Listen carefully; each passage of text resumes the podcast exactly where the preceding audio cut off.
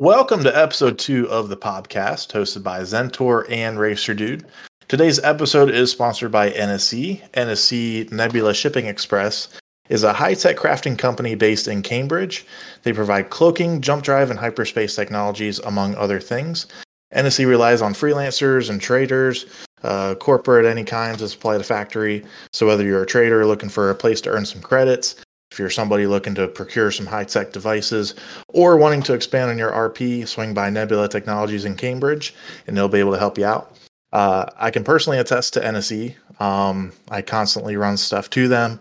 I make a lot of money doing it. Um, anytime I've ever started factions, whether it's Connex, RS, um, a bunch of other things, I always go to, to NSE for any sort of RP. They're a good start. Um, really good launching ground for, for anything you're looking to to get started. Uh, speaking of NSE, we have a special guest host for today. Zentor, you want to talk about that? Yeah, welcome, welcome everybody. So we have the founder and creator of Nebula Shipping Express, Xenon, who's been a long time player on the server. He's an artist on the server. Uh, he runs NSE in itself and is very involved in the econ slash trade side of the game.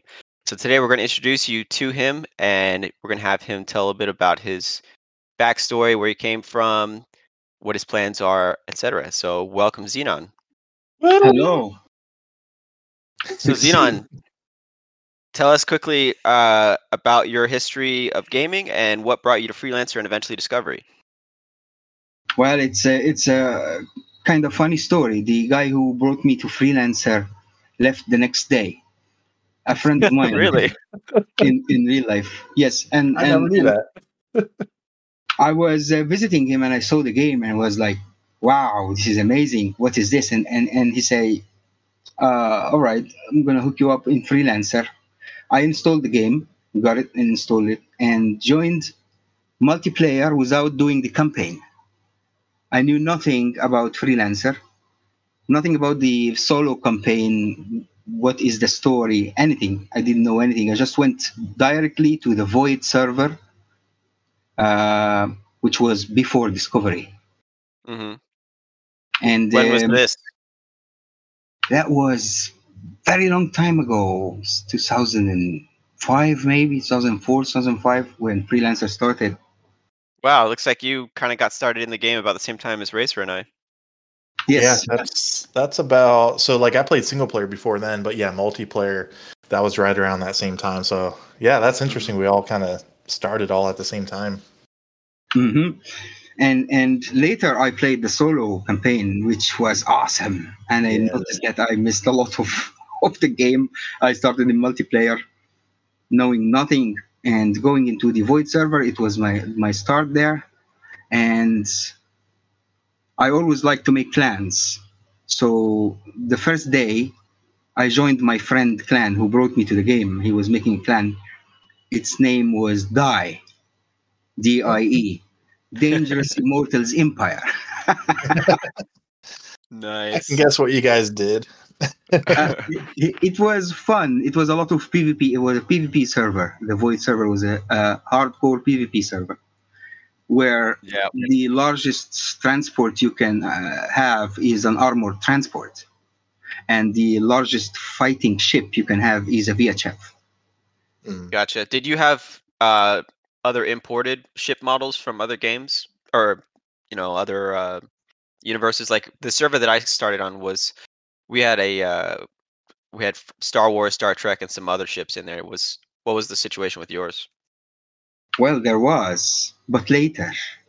And um, they didn't have capital ships, but also later they tried. But then the server died. Mm. That was that was uh, about uh, six seven years after that.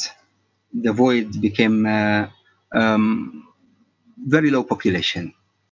I guess you could say it became a void. became a void. yeah, and that so that um that really parodies um other communities. So mine and one Zentor was in because that's when like Eve and I think even World of Warcraft was coming out and becoming popular around that time. So I think that was bringing about a lot of death um, within communities. But also one thing I forgot is Microsoft pulled the plug on the on where you can join the The global server listings. Yeah. yeah yeah so um to fix that like i know discovery does it you have to install a patch and kind of directly um link to servers so yeah that was that's kind of everything was dying um i wanted to ask you Xenon so in in void um did you guys have the same loadout as Zentor and i had to pretty much load out it with Tizona Del Cids and have like a cannonball and maybe a mine or uh, countermeasure Yeah, somehow something similar to that. I had my favorite chip was a was a, a heavy fighter. Its name was Viper. Uh, the Void had its own models, uh, lots of, Oh, of okay. nice, very very nice models. The Viper is like the one in um, in a famous um, uh, um, show. I forgot the The name. Battlestar Battlestar Galactica. Galactica. Yeah. Yes. It's Battlestar Galactica. We And had the they had Viper too as well. Yes, they had the Viper, they had the a WA one. Uh, my uh, favorite uh, loadout was a sniper. So I was mounting lasers with 1.0 uh, fire rate. Like two full shots would take your entire energy. You have to reload. So it's like a sniper. You have to aim very good. And um, it was a lot of fun. I, I on the void joined and created a lot of clans for about six years on that server. I made a nomad clan and named it Dom Kavash Hive. I know in uh, in Discovery they it has been uh, um, pronounced Dom Kavosh or Dam Kavosh, but actually uh, in the game lore, in the intro, it is pronounced Dom Kavash. Like a like a use like a, like dumb kavash Yeah. oh yeah i thought you were joking at first like making a a, a mockery clan for for, for nomads like yeah they're they're dumb but no that's in- i never knew that that's interesting Yeah, Yeah. so my server didn't have nomads as playable, but every once in a while, like every year, year and a half or so, the server admin would choose like a squad of like up to 10 players to be given nomad ships and they would choose some of the best fighters to uh, take these roles and then we would all speak in this gibberish that we translated. But um what uh what led you xenon to eventually find discovery and how did you do that? Actually, um, after the void died, uh, I had a, a very large group of friends from members of my clans, and I created a website for my my last clan. Its name was Elite Serious Fighters, and there was one friend of mine who plays on Discovery, and then we went together and played on a, another server. Its name was Discovery Free Play, and it Mhm. uses the Discovery mod. oh okay So it was a completely different thing for me to see the Discovery modes very different from the Void. Now there are other ships, many other ships that you can fly, a lot of systems. Discovery mode is uh, is very good compared to the Void Void mod. So that friend of mine said, "Why are we flying here? Why don't we go fly on the Discovery main server?" I have a character there, and I am a member of the Junker Congress.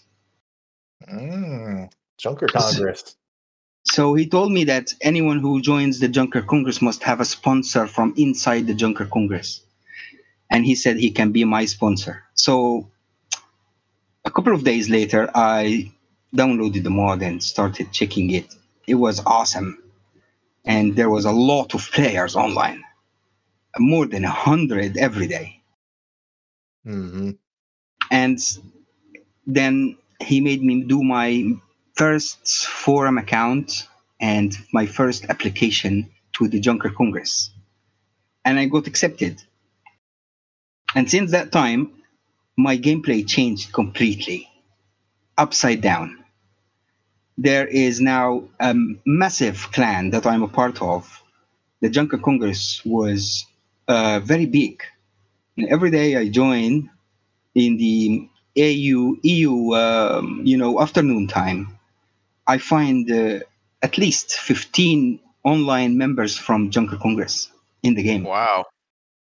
So it was you join and you just let yourself with the flow, you know, hey guys, what's going on? We're mining, let's go. We go make premium scrap and then we go sell it uh, to the outcasts, you know, Micro Alpha. And then the outcasts, you know, welcome us and they love us because we take back Cardamine. And the Cardamine, of course, should go to, to to Planet Manhattan, which is very dangerous, and the police will be looking in you know in roleplay. And uh, it was a lot of fun because the Junker Congress uh, during a very very old time there was uh, an availability to buy a system, and they paid two billion credits and bought the Puerto Rico system. Oh, interesting. Uh, yep, and and later this this was disabled, no longer continued. But the, they own the system, uh, so we built a core four base with eight defense arrays on each and every exit and entrance to that system. Holy cow! nobody enters and nobody leaves. so that later caused a huge trouble, you know, because uh, uh, Liberty Navy, for example, jump in from Texas to Puerto Rico and then immediately, you know, uh, uh instantly, sorry, dies by the defense arrays. I like So, it. It caused a lot of trouble, yes. it was a, lo- a nice uh, role play. We built uh, uh, La Fortaleza and La Mona Castra. Those were very famous bases. And uh, San Juan, uh, some of them got destroyed lately. And uh, unfortunately, Junker Congress became uh, very uh, inactive. But this is how I came to Discovery. And uh, I stayed with the Junker Congress for a very long time. And I managed to lead some departments in there. Then I started building my first base. And uh, Eh, I named What it year was Zen- I named it Xenon Grunt Shop. Nice. Where was that So- at? yeah. it was uh, 200k away from the only jump hole into Kansas. Holy crap! It was in Kansas. so is that is that base still alive to this day, or are you not allowed to tell? No, it is it is gone long time ago. That was my first base. Uh, I was learning how to make bases and uh, experiencing that great feeling of having something that you build in game, and then the next day you come online and find it still there. So you continue building it, and it grows more and more, and it becomes a lot of fun. Yeah, we've talked about this feeling before, you and I, Xenon, and I Yes. think we touched on it a little bit in our first episode, Racer, about making your imprint on the the, the game world, and uh, yeah, that's that's why we're POB people. yeah, that's I think that's what everyone wants, just to leave their mark and have you know, as as you said last episode, as a legacy. Um, so yeah, you wanted to to leave your legacy. Um, so this obviously was before NSC, so I'm curious, what what year was this when you were first uh, dabbling with the POBs? You, uh, how you mean, like uh, uh, NSE and and and what is related to the building POBs?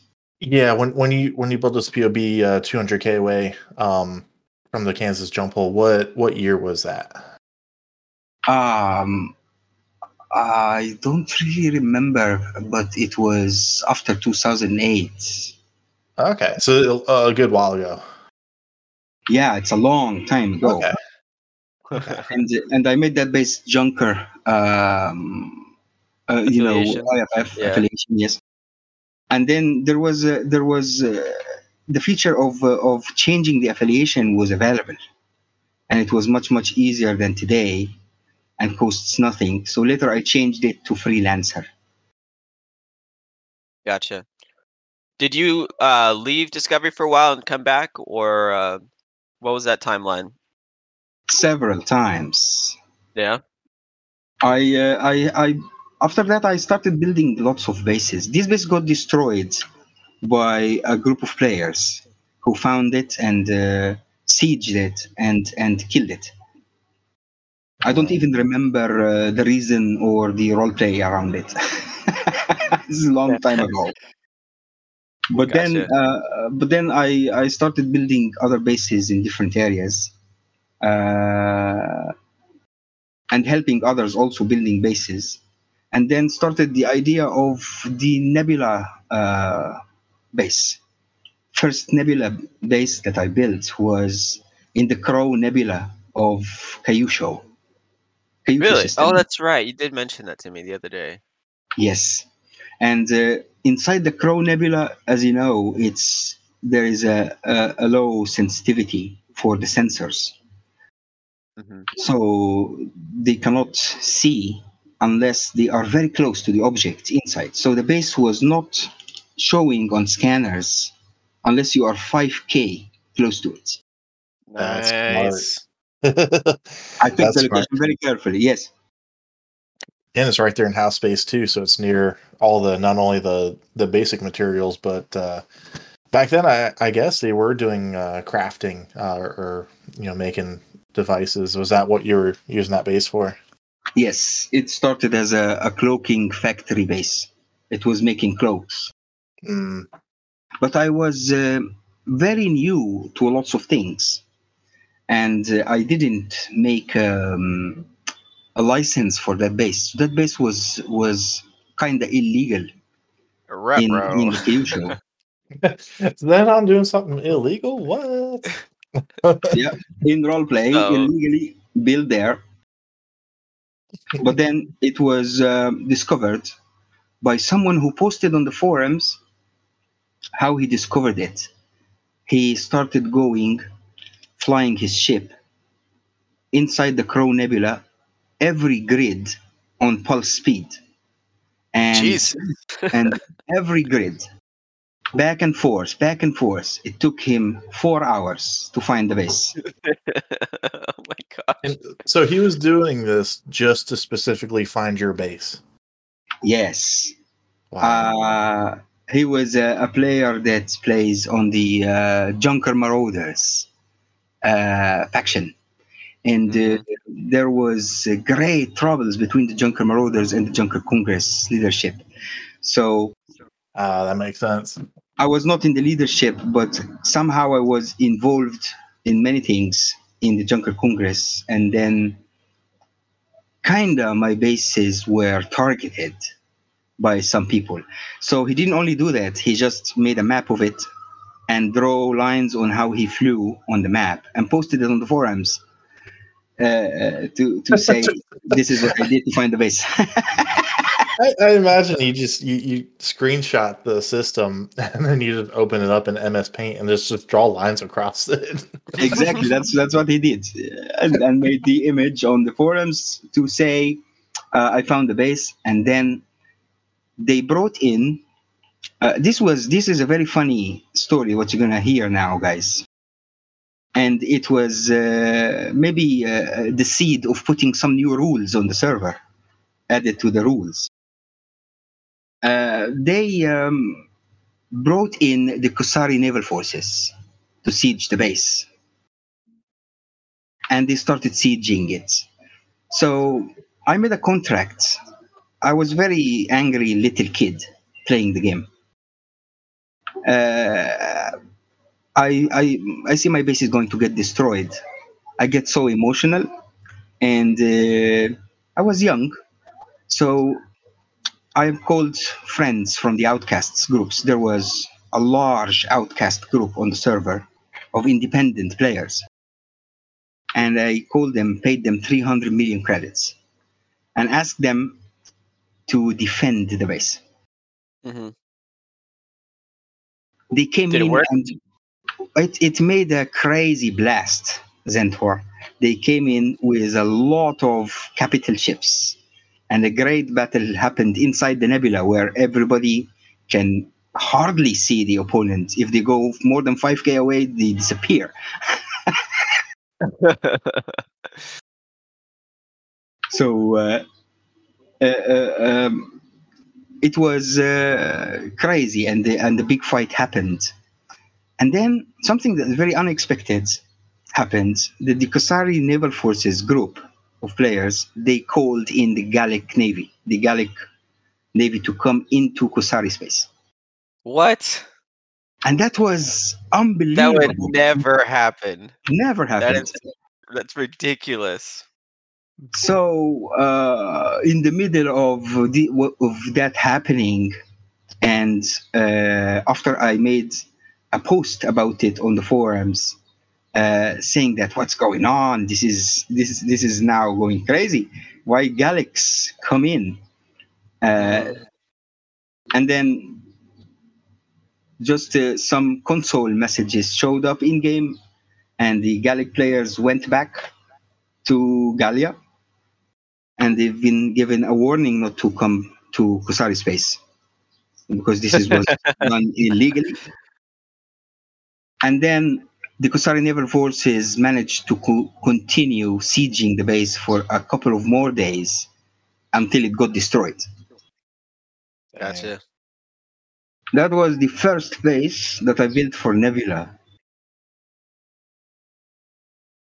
After that, I went very angry and left the server for a while. I took a very long break. That very long break was not more than three months. So when when you left, because a lot of players, you know, when they get angry, they leave uh, the leaving post or they'll post or something. Did you do any of that, or, or did you just leave cold turkey?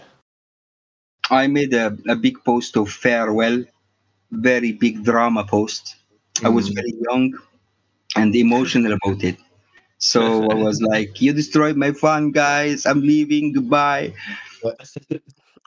and then and then I left for like three, four months maximum, man. And, and then I came back. gotcha. And then did so? Did you sneak back in through the door, or did you uh did you post like I'm back? I did come in sneaking Yeah. with, Yeah. a with a new character in roleplay named Mark Hammond Yeah. in Rhineland.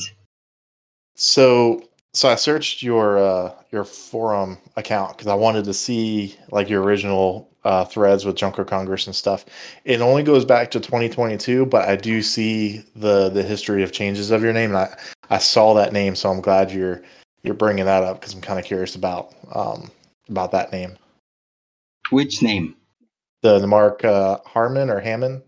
Mark Hammond, Yes. Yeah. Yeah, I came back with Mark Hammond and did what I love on the server. I created a large core 4 base in Stuttgart.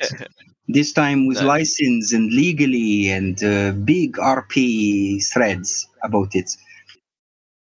And Gotcha. uh, What was that called one it called? Solitaire Metropolis. Nice. The, uh, do, do you really want to hear more about this? Well, what Yeah, happened to mean, it?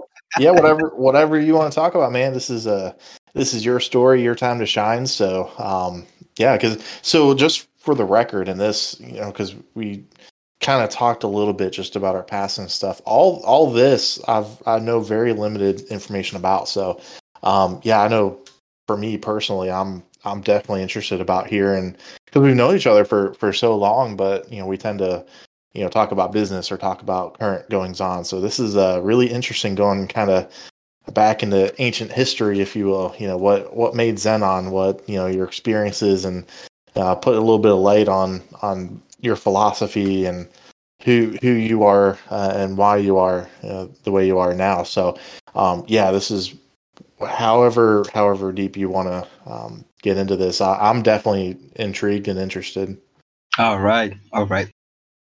Well, I made the Mark Hammond character, and it was my first proper RP uh, RP story from from my point of view. I, I I was very new to roleplay.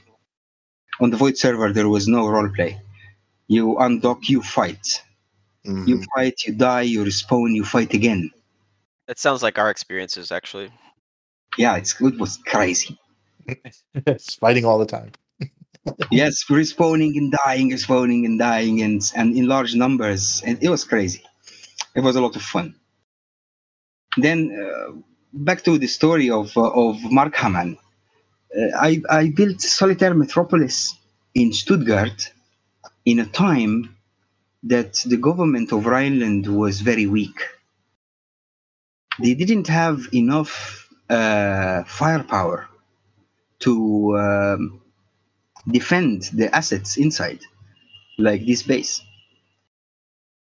So I was engaged and contacted by the Red Hessen army, which was a very large force at that time. An incredible amount of battleships. Uh, unbelievable. And they were allied to the Sirius Coalition Revolutionary Army, the SCRA. They are also in large numbers. Together, those guys can manage to put 30 battleships in the game at the same time. Which So- that's that's like the server population for today is that's Yes. amazing to think about that many. Like I'm thinking about that many from the the event a couple weekends ago. Um the one that Lemon put on, you know, with all the the nomad spawning in and stuff. But imagining that number on one side, Yeah, that's crazy. that was the events long time ago. Uh, Discovery uh, long time ago had the golden times. Mhm. There was times that you you know try to join the server and the server says it's full. You have to wait. Yep, I then you- do vaguely. I had a little stint back in 2013 time. Had a little stint back then, and I, I do remember having that situation a couple times. You have to keep hitting the refresh button. Yeah. Yeah, and you and you jump on TeamSpeak and start you know uh, crying. You know, somebody get out! I want to join. That's one I haven't used that one in a long time. TeamSpeak, wow, that's that's going back. yeah, that's a long time ago. There was first Ventrilo, and then TeamSpeak. Oh yes, I use And Yeah. Now we have the Discord. You know. So remember, yeah, when I first started, it was all about TeamSpeak, and then yeah, I I never quite got into Ventrilo, and then after that is when I left, and that's when um it became Skype. I think a lot of people were using Skype, and then Discord came out. Mhm. Yeah. Uh, we use Ventrilo a lot on our freelancer server. I use TeamSpeak a lot on other game servers that I ran, like some Minecraft game servers that I ran um, before Discord came around. Discord came around.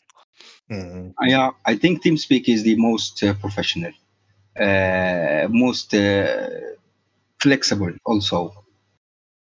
But then Discord becomes something amazing for gamers now. Yeah. Anyway, I got uh, contacted by the Red Hessen Army uh, to pay money monthly, or I get my base destroyed. Uh oh. and it was uh, the beginning of uh, a big clash. I started hiring a lot of mercenaries. There was a lot of mercenaries on the server, a lot of bounty hunters, people with gunboats willing to do anything you want for money. They, Nice. some of them would stay next to the base, covering the incoming traffic for hours. that's their fun and there was a lot of people on the server so that was crazy and uh, that's communication between me and the red hessen kept going for a very long time i managed to do diplomacy with them and then uh, started paying them regularly uh, an amount of money per month so they uh, leave the base alone but then one day, they started ignoring that I'm paying. I Mm. don't know why they did that, but they started ignoring that fact and they made a big siege on the base. Uh-oh. I remember uh, uh, I, I logged into the game with my little uh, heavy tanker, you know, coming from outside the base. and I found 17 battleships firing at the base. oh my gosh. So was was there no siege declarations back in the day, or could you just stop and just start shooting at a station then? it, there was declaration and it was very fast. I, Mm. if I remember, that was like uh, four hours or something like that, or or or maybe I remember wrong. It, it was very fast happening.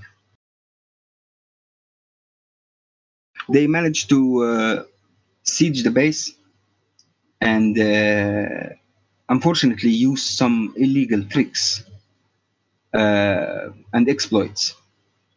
Um, How did they do that? Well, uh, it's it's a, it's a, it's a something that already finished, and the people who did it, uh, most of them uh, got punished severely, very hard, and some of them changed because you know people change by time. hmm So uh, I will just uh, I will just say a, a fast glance about it, uh, so I don't revive that uh, incident, you know, in the memory of, of people who know it. Right. they they used some exploits with the uh, uh, defense arrays. Mm. There was a, there was a problem with the defense arrays. Now the defense arrays of POBs are uh, you cannot kill them; they are invincible. And and this is a, f- a wrong fix from my point of view, a wrong fix for a wrong problem, for an error. So so they fixed the error with a wrong act, I think, by making it invincible. The problem was is that before you could shoot the defense arrays and it explodes, and after a few seconds, it respawns back in space, and you can shoot it again and it explodes again, and so on. There was an error. There was a, some kind of a bug that if you shoot them for a certain number of times, they stop firing back at you. Oh, I've heard of this one. Yeah. So that So that the- wasn't meant to be on purpose at all. That was it was a glitch. Yeah. Well, Oh, it- it is a glitch. It is an error. But There's then an uh, one. Yeah, but then the admins caught one of the players, unfortunately from the team, very high rank, and he was saying like, "Okay, stop shooting at that one." It stopped firing, so they were using the exploit. After that, about 18 days of uh, the admins looking into the situation, they uh, banned the uh, Red Hessian army and uh, they lost officialdom and uh, two of them got permanently banned wow. Wow. and they restored back the base That's pretty cool that they did that. Um, yes It's hard to imagine an entire faction just gets banned. Um, Yes. That's because I, I knew. So I knew about the story of the the Red Hessians kind of because wasn't it? Um, I don't know if it was at this point, but wasn't it not only your base but other bases? They were basically just wiping everything out. they were uh, going after all the POBs on the server almost all the POBs Yeah. and uh, it was in a very bad way Yeah. very very low amount of rp and a great amount of sieging so it was uh, for the sole purpose of griefing the players who use the POBs or build the POBs it was getting out of hand out of roleplay Mhm. and uh, So- the one who fixed all that by the way was san dennis great admin Ah, St. Dennis. Coming to san dennis who figured it all. And i was a little uh, young and angry and i was fighting and shouting with him and he was very patient and calm. And actually uh, later i felt embarrassed and apologized to him. But it i was still very angry even after they respond they restored the base. Mhm. and uh, i sold it and uh, I uh, the, it's, the there was a, a small attempt to prevent me from selling it, but then they let go. They said, "Okay, it's your base. Do whatever you want. Sell it." So I sold it to a player and left the server. I'm catching a theme here. and that was my second time leaving the server.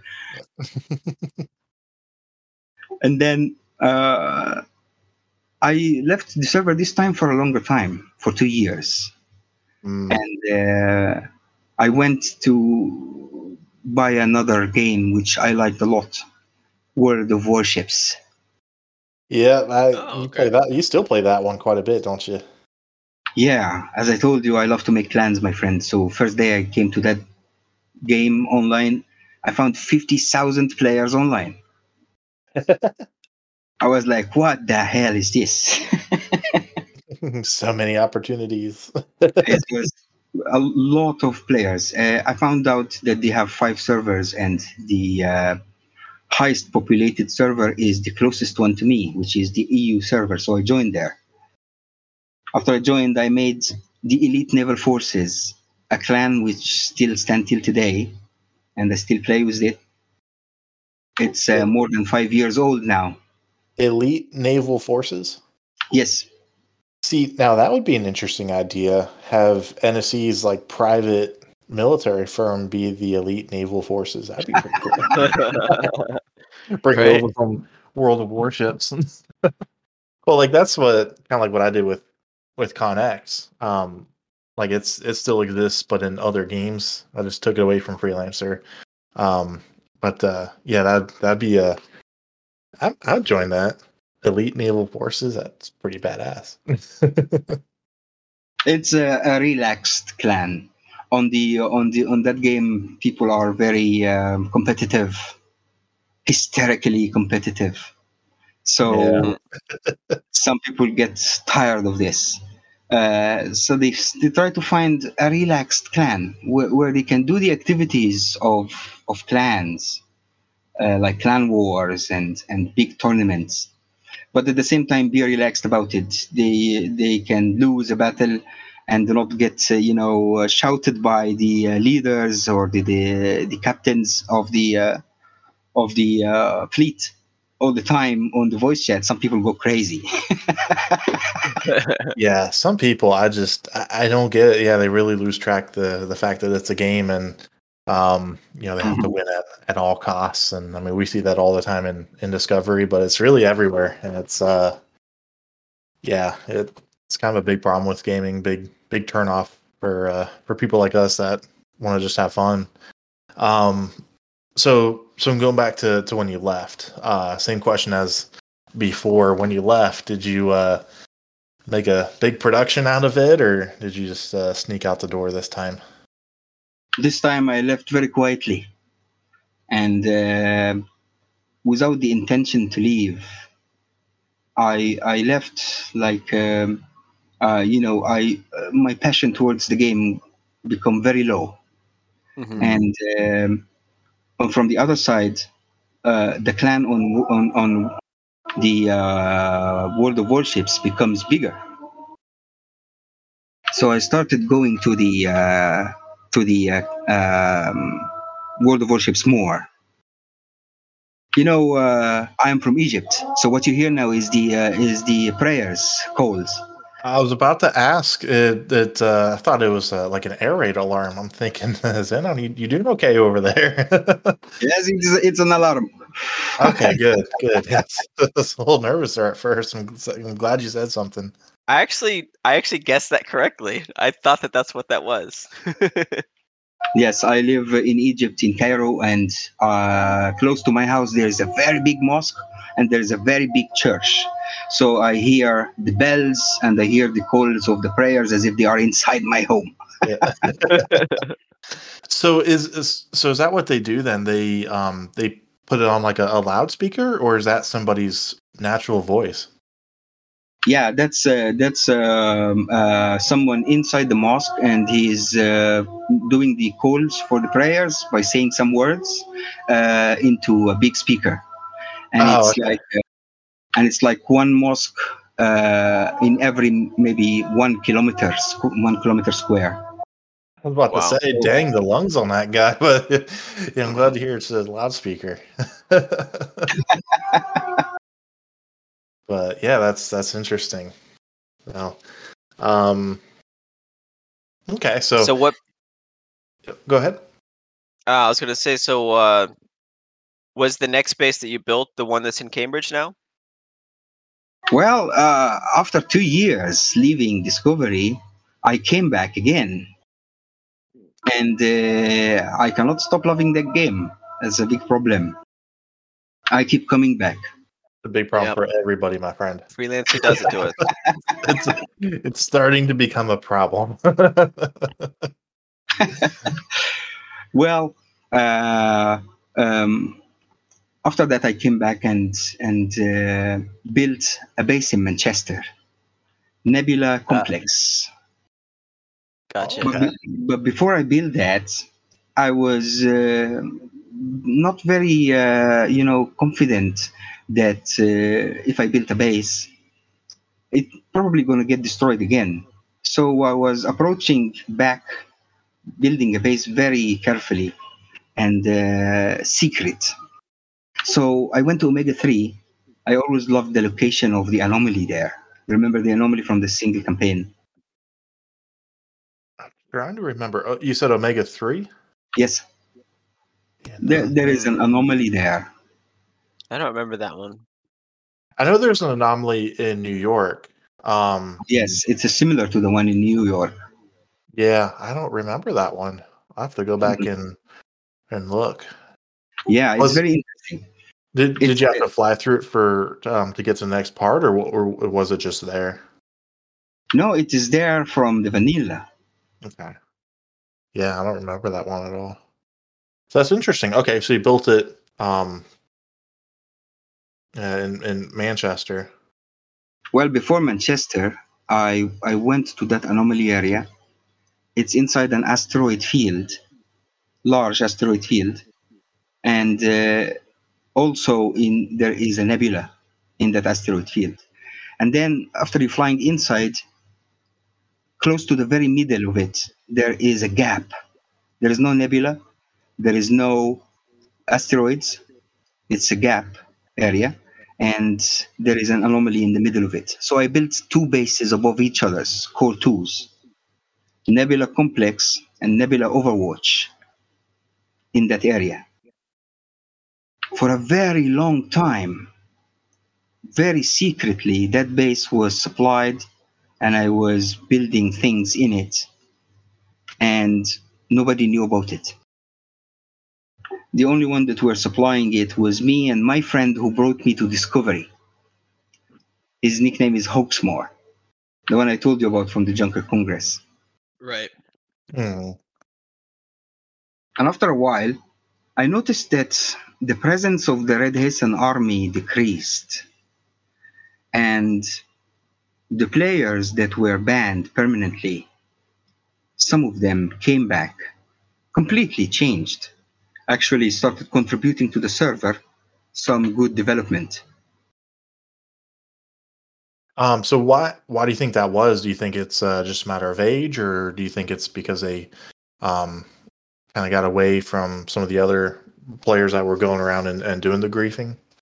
I think I think people people grow up, my friend, by time.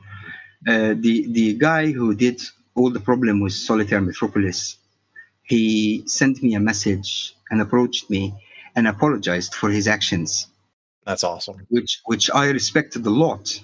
And Nice. uh, awesome. we didn't talk much after that, but I have a good respect to him for doing that.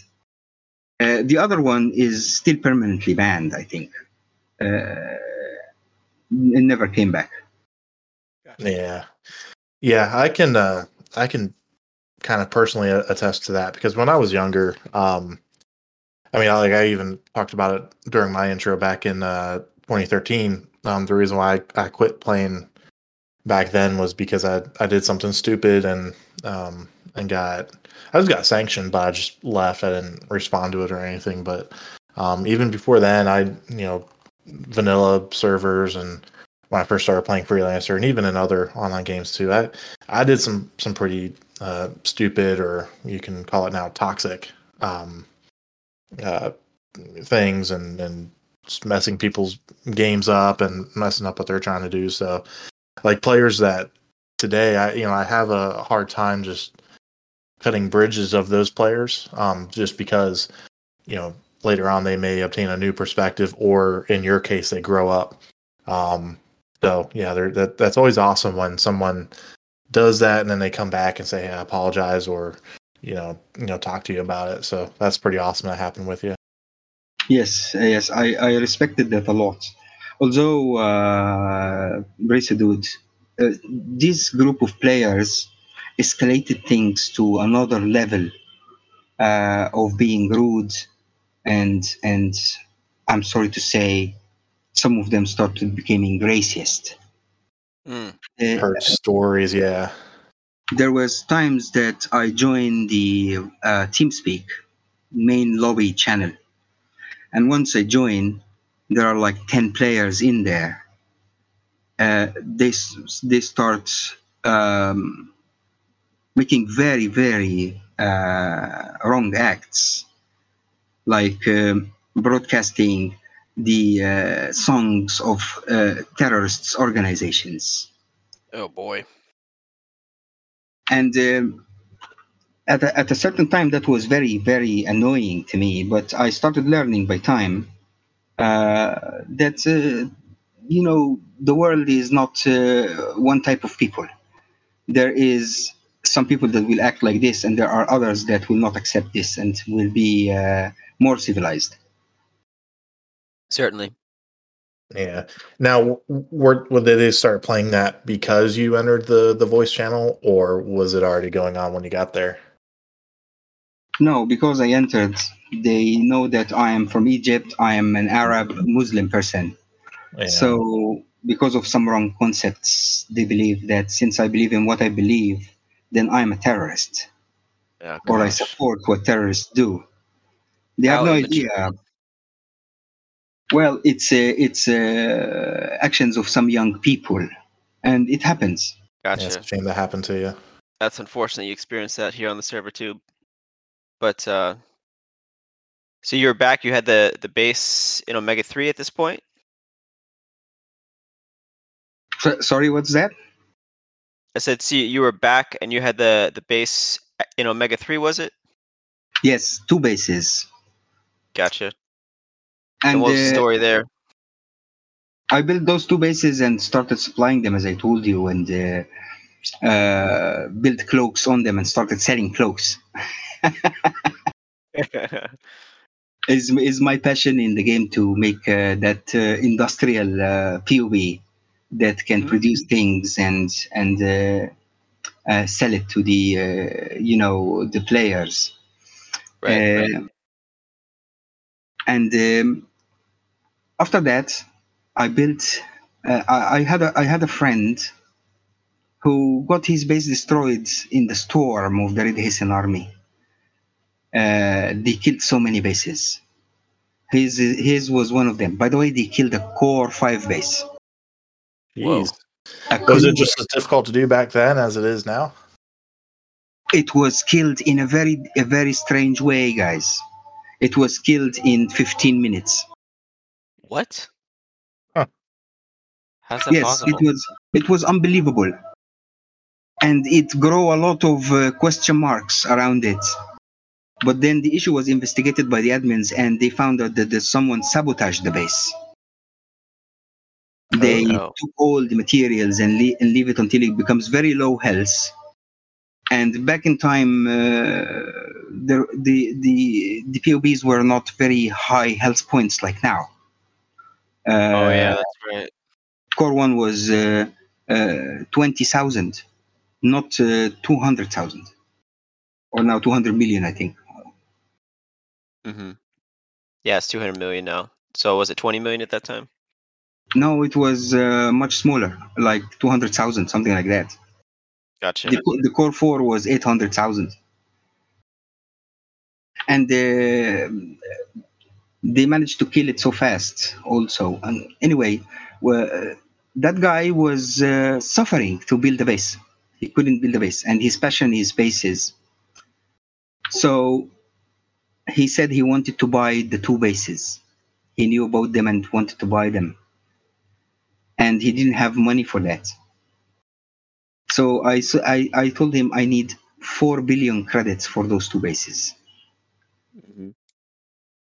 And then the next day, I was approached by Hopewell. You know him, a player Yes. on the server. Very nice guy. And he said, I pay you the four billion credits for the the friend. He's a friend of mine too, Oh wow, that's cool. and he will work the base, then later pay for me. So he bought the base and took it, and now I have no base on the server. So this is cannot go well for me. I'm uh, kind of addictive to have a base. I was, I was about to say the, good news is they weren't destroyed this time. No, they were not destroyed till this moment. They are still there. If you go to that area, it's a very tricky area. It's 10.1 k away from the jump gate and 10.1 k away from the jump hole. Uh, people usually uh, jump from from the jump gate and jump hole and go forward. They never go left and right in that area. right. So the base stays secret secret till maybe now. Very few knows about it. I know I, I know now a lot of people will know about it in uh, uh, from this podcast. I actually ran across that base before. Now that I think about it, I know which one that I know one of them at least. I ran across it one time and thought that, that was really interesting to see. they are there now. They are two core two bases surrounded by eight defense arrays. Yeah. So current current active player base probably won't be able to siege it. It's a fortress. No. yeah. Plus, with whatever uh, at this point, you know, with the people that are really against the the POB griefers, I'm pretty sure we can assemble a, a fighting force to go out and defend it too.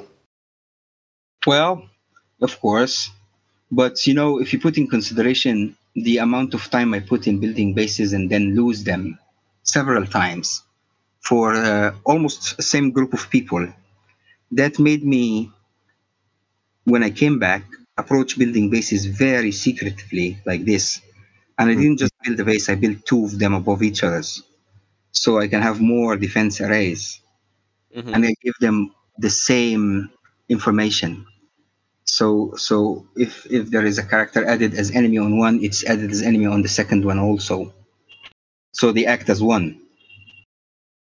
And uh, and uh, you know when I started feeling more safe on the server and and that the siege storm of bases becoming uh, you know disappearing and going low, and there was also a lot of changes to the POBs. They increased their health points after that.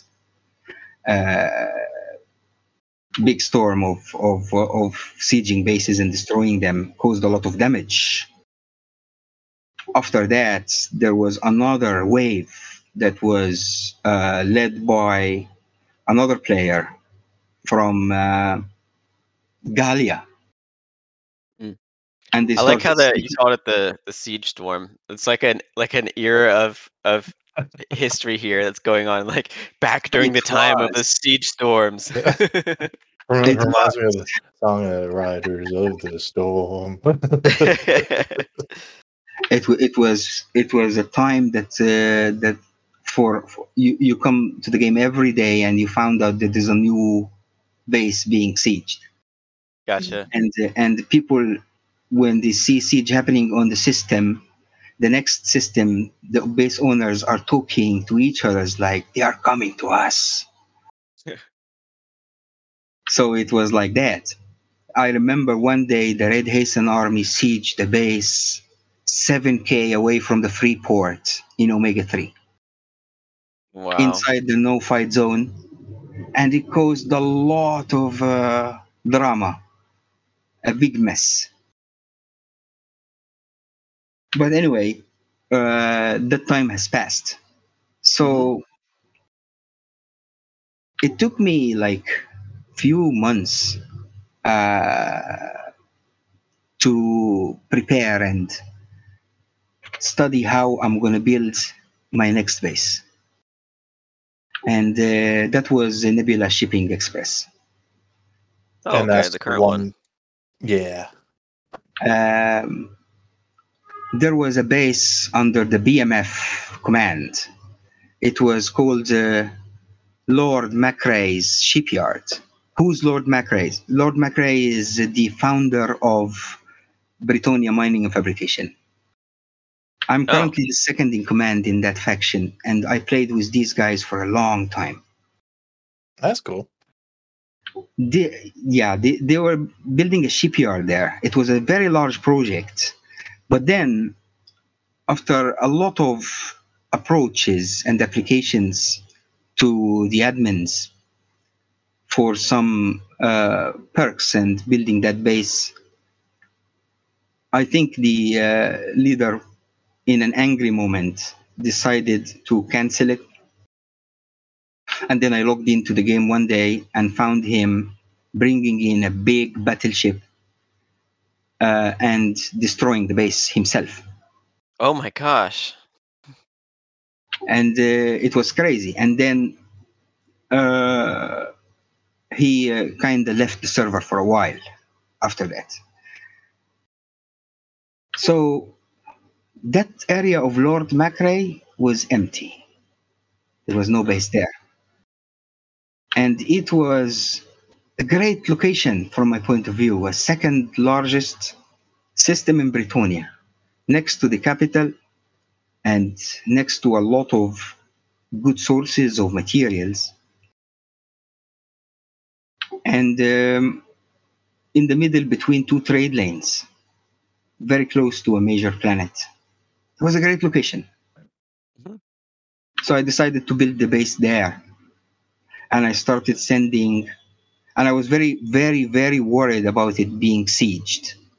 Because uh, two weeks before I built the base, there was an SIS base, small one, Core 2 in Cambridge. It got sieged and it got destroyed. Mm.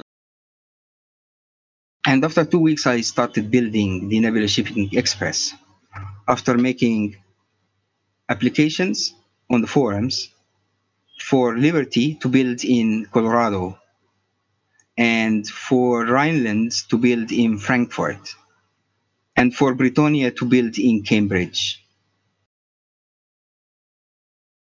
All so you them go- submitted all of those applications. Yes, at the same time. I intended to do that. I was very worried that those bases, my base, will get uh, sieged. So I started to maybe um, spread the uh, the efforts if they're gonna try to find where is my base, Provide distractions.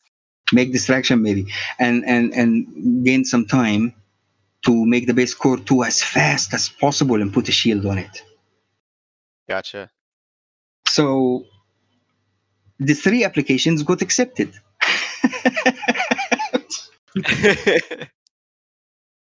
and uh, I decided to build one to make distraction.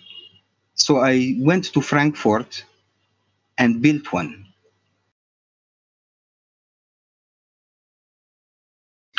After a couple of days, it got sieged by three players from the Red Hessian army.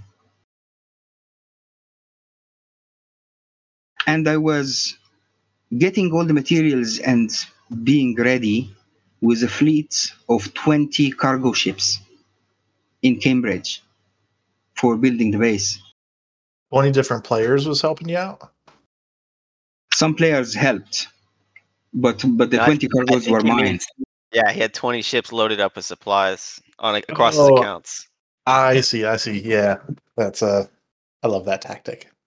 Yeah, me too. and then I I got the uh, approval. There was a little negotiation with the government of Bretonia because they wanted, they didn't want a freelancer base, not a corporate base that belongs to Bretonia, very close to the uh, planet Cambridge, like this. But through some good diplomacy, they got convinced and they gave me the permission to build the base and do not have defense arrays. wow. Very good. Good job I with your ex- diplomacy. Yeah, it's a good step. By the way, Nebula Technologies now have license to build defense arrays. It was a good step at that time, and and I should have uh, accept. I, I should accept that, and I accepted it. Started building the base. Uh, by the way, uh, the one who killed the base in uh, in uh, Frankfurt, the one that I built for distraction, hmm he started putting his battleship behind uh, a nearby solid base from the game. Oh man. So he evade the fire coming from the base. And I took I, I made that I went there with a camera ship and I made a video out of that while he's doing it. And I sent it to the admins. And nothing happened, I think. They found, they said that he didn't do anything wrong. He could hide his ship behind the base. It's not firing Right. at. So anyway, it, I, I'm I'm kind of with the admins on that point. I know it's it's really cruddy for for someone to do that because you're defeating the purpose of why the defense arrays are, are there and you know de- defending the base. But you know, there's there it's not really a an exploit, I guess. you know, Yeah. just, uh, Yeah, using his yeah. His surroundings. But uh, yeah, that's uh he's clever. He's clever. yeah clever, but yeah. But then it was a distraction base. It was meant to be destroyed. Right. I Mhm. I started building uh, NSE, and uh, it was amazing at the very beginning. I didn't expect that. A lot of people came in and wanted to help, and they started helping by bringing materials. So what year was this um, when you first started building NSE? What was that? Sorry. Uh, what year was this when you first started building um, NSE while this other uh, fake base was, was getting destroyed? Um, I think uh, about three years ago. Yeah, I think. I was right after I started around 2020. Yeah, I think I think that. Yeah. Okay. and and then and then I started uh, building a page for it and contacting uh, almost all the factions that do logistics in the game, Mhm. and they come. So I dedicated one billion credits for each core. So the base went up in cores in about six months. It became core four, and it was built totally by the uh, contracts. It costed Awesome. about 4 billion credits. And after that, uh, there was a great, a great uh, player still playing on the server. His nickname was Korak. I think you guys know him. Mhm. I said uh, Skorak. Yeah. Yes. Yeah. and uh, he um, uh, um, he was building designs for bases. He was a very good uh, developing guy. So I asked him if he could build me a design for Nebula Shipping Express, and he said, "Yeah, he could do it." I tried to pay him back in every way, and he refused. hmm Yeah, I was on the team when he was uh, developing that for. NSE. Okay, and uh, and um, he built that, and I paid for it two thousand five hundred scientific data. It's point five billion credits to the admins to get the custom model. Yeah. to get the custom model, and they put it. And uh, here it is, NSE uh, is uh, a place where people can bring materials to get paid by the base a good amount of money. At the same time, those materials goes to the crafting factories and start Mhm. building cloaks and hyperspace matrices and surveyors, jump drives, and docking modules. So I And- think that uh, your base is famously unique in that perspective that you have as much contract work as you do, and that people actually literally bring you materials for their own income in, in order for you to turn it around and make um, special equipment for it. Well, yeah, th- that was the aim of, of making it. I, I couldn't reach that aim at the beginning because I didn't have the enough uh, money to afford that. Mhm. Uh, In order to have a base continuously accepting materials and paying, you need to have a lot of money in the market. Right. So uh, NSE should have at least 10 billion credits on board. because it keep paying all the time to uh, suppliers. Also, it keep buying ores. Suppliers will not just come for the materials. Suppliers will come and they will not want to fly back empty. Why would they come back to that place unless they find if they find inside some gold ore maybe, or Right. some pristine ice. So I pick the ores that send the players close to the locations where the materials needed by the crafting factories in Nebula is needed. That's awesome. Yeah. Yeah, that, and, and to your point, Zentor, like that, I feel like that is why NSE is such a a major trading hub. You, you know, with it being a POB, um, I can't think of any other POB that's set up like that. So it's it's the most NPC like POB in the game because there's quite literally routes that you can do out and back. Um, yeah, there's never- actually gameplay there, which is cool. Yeah. That's actually, um, you know, what I've I've tried to push for for player bases because I think that's really cool that people can build a business like that around their game activities, and NSE has really done it, even in the limited environment that they have. My Mhm. base that I had in Tau 23 was designed to be something similar. We weren't really producing equipment, but I was trying to make it so that it was an an ore exchange hub because it was right there in Tau 23, and there was like seven jump holes in that system, and it was in the middle of several ore runs. So I was buying like platinum, for instance, which was like the halfway point to where you sell it in Zurich, and then you could purchase other ores like niobium was mined right there. So niobium was sold for cheap. Um, I bought pristine ice, bought and sold pristine ice, uh, molybdenum as well, which came came from Zurich. So yeah, that's what I was gearing towards as well w- with Makassar, and that's really cool that you've achieved that with with NSE. Yeah. And then with that too, Zentor, you also made, and I don't know if it's still up because I I left it, but the um, it was like the the trading hub or something like that where people go in and you know like if uh, POBs are buying or selling, or if people want to form convoys or, or do whatever, you know, if people need mining or uh, miners or or transport. Oh yeah, the Discord server. yeah. Yeah, but then uh, you know the pirates showed up and they started started spying and, and finding out where people are at, and then started shadow logging and stuff. But um, I feel like that's almost what NSE Discord has become, um, and Xenon has done a really good job of kind of weeding out the the bad actors.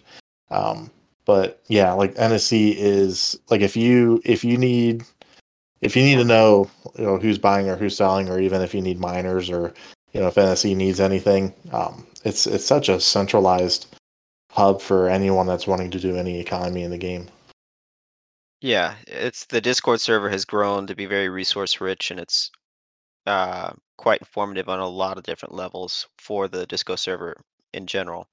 mm-hmm. yep Well, I uh, I tried to um, since you mentioned the Discord server, I tried to make uh, the Nebula bot, and uh, it is a bot that get triggered by typing uh, a word, and it gives information. So I started adding the ores and the high selling points and the information that people you know go to search for in several pages. I gathered them in one location. So when someone types like gold ore it tells all the information needed to be known to mine gold ore the location of the minefield the which factions that their ids got how much bonus drop rate if you are mining that and where is the selling points for it? And what are the most commonly used ships to mine it? And uh, i found out that there are many people who like the idea and they started using it. So i started adding more into that like the pob's names. Each pob and what what it does and what it sells where its location who runs it in role play and where who it belongs to if it belongs to a faction mm and found people also started using that. It was making me very happy that uh, to see that people are uh, finding that useful. So I added the guns. If you type the name of the gun of a code name gun, it gives you the information of the gun, uh, the range, the fire rates, everything, damage uh, of the shield and the uh, the hull. Yeah, I've Yeah. I never really tinker with that. Like like NSE has like so many like little tools like that, and it's like I, I always remember if I if I ever ask, hey, uh, Xenon, what does NSE need? You always just type in some code and it's like shoot something out. It's like okay, that's great. it's like so many little tools and gadgets. It's, it's just amazing. I don't even know all of them, but yeah, it's it's amazing how how you have the the Discord set up where you just punch in codes and, and get so much information. Did you develop the NSE bot yourself, Xenon? Uh, actually, it is um, it is a bot that uh, I bought uh, one year of a premium for it, and uh, it uh, it have a, a great feature, Mhm. uh, which is uh, that uh, triggering words. You type a word. It was meant to be used for for other things, I think, but I twisted it to be used for discovery, and uh, it's and it works you type the name, it give you the information. Um, It's helping a lot of people. And some people are, I catch them in game because that's that's most of the time what I do. I uh, see people joining,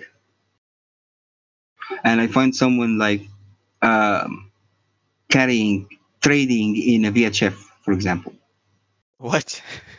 yeah, there, there are some people are very new. They know nothing about the game and they just want to. They found that this makes money, so they bought something on their small little cargo hold of a VHF and fly to another place to sell it. Mhm. I guess that makes sense, yeah, because if you're if you're getting in, you don't have a lot of money and you don't you don't know what's going on, then you know the first ship you start out with is a is a light fighter. So to them, they've probably upgraded to a heavy fighter, and Well, I mean, it Yeah. depends on which restart you do. If you do a restart, a lot of them will start you in a Kestrel, the freighter. Yeah, so, some people don't That's pay true. attention for the information from the console. They don't know about the restarts until someone tells them about it. So sometimes I find these kind of players, and then I catch them and offer them an opportunity to work for NSE as suppliers. And Nice. uh, after a few days, I find them coming back with a 5K. that's awesome.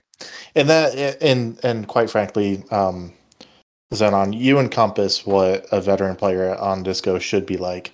Um, helpful. You see something going on, you don't report them right away. You you talk to them and help them out, and then you know they become better and they become players of the community. And whether they they stay or go, you know, if they like it, they stay. Um, you know, if they don't, they're not catching a drift or or for whatever reason, you know, they they can go. But for the most part, you know, if you help players out like that, you know, they, they tend to stay and become better players. So that's that's awesome and, and how it should be. Uh, trust me, I did my share of being an angry little kid. Yeah. And not for any reason. But uh, time passed. I'm 41 years old now, and uh, I played this game for a very long time. And I think uh, that uh, I've seen so many people leaving and so many people joining, and so many people joining and leaving after one or two days. Mhm. So I figured out somehow how to catch those players and give them what does not spoil this game for them, but makes them stay. Mhm. A chance to have fun and uh, be with players. I invite them to the Discord server and they jump in, and uh, they once they find that they can have access to all this information from the Nebula bot, they go crazy. Yep. It's That's like, great. what? We can go do this. Let's do that now.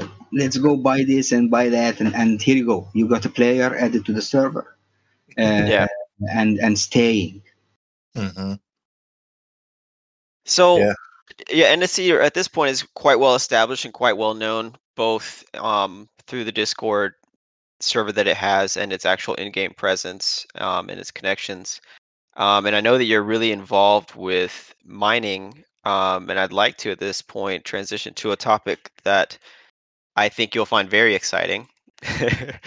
Uh, All right. So I've recently been in communication with Eingar, who is now like the head wizard of coding um, on the server. He's picked up a lot of the stuff from what I was working on before and made a lot of really cool features that are expected to come out in the next patch. And one of them is just fantastic, and I am very excited about it. And what it is, and I've I've talked to um, our head devs, and they said it's okay to talk about this publicly, is improving the mining situation. So right now, as you know, if you want to mine out a whole bunch of ore in preparation for a transport to come over and scoop it up, you like constantly are jettisoning entities, you know, entities of like five, six hundred, whatever your cargo hold is, uh, of your little mining ship. And so it creates a whole bunch of copies of these entities in space. And a bunch of these can get really, really laggy for the server. And some people go a little nuts with it and they put, you know, a thousand of these things out. So what Eingar has come up with is a really simple and kind of cool solution called um, I think it's I'm gonna I know I'm gonna mess this up. It's like portable mining containers or something like that, uh, or Okay. droppable mining containers. And what it is is going to be a fairly cheap item commodity that you can buy. And when you go to mine, you can jettison this thing. And when you mine, if you've not targeted a player, it will just automatically start filling up your mining container that's close by, which has a limit of 5,000 units.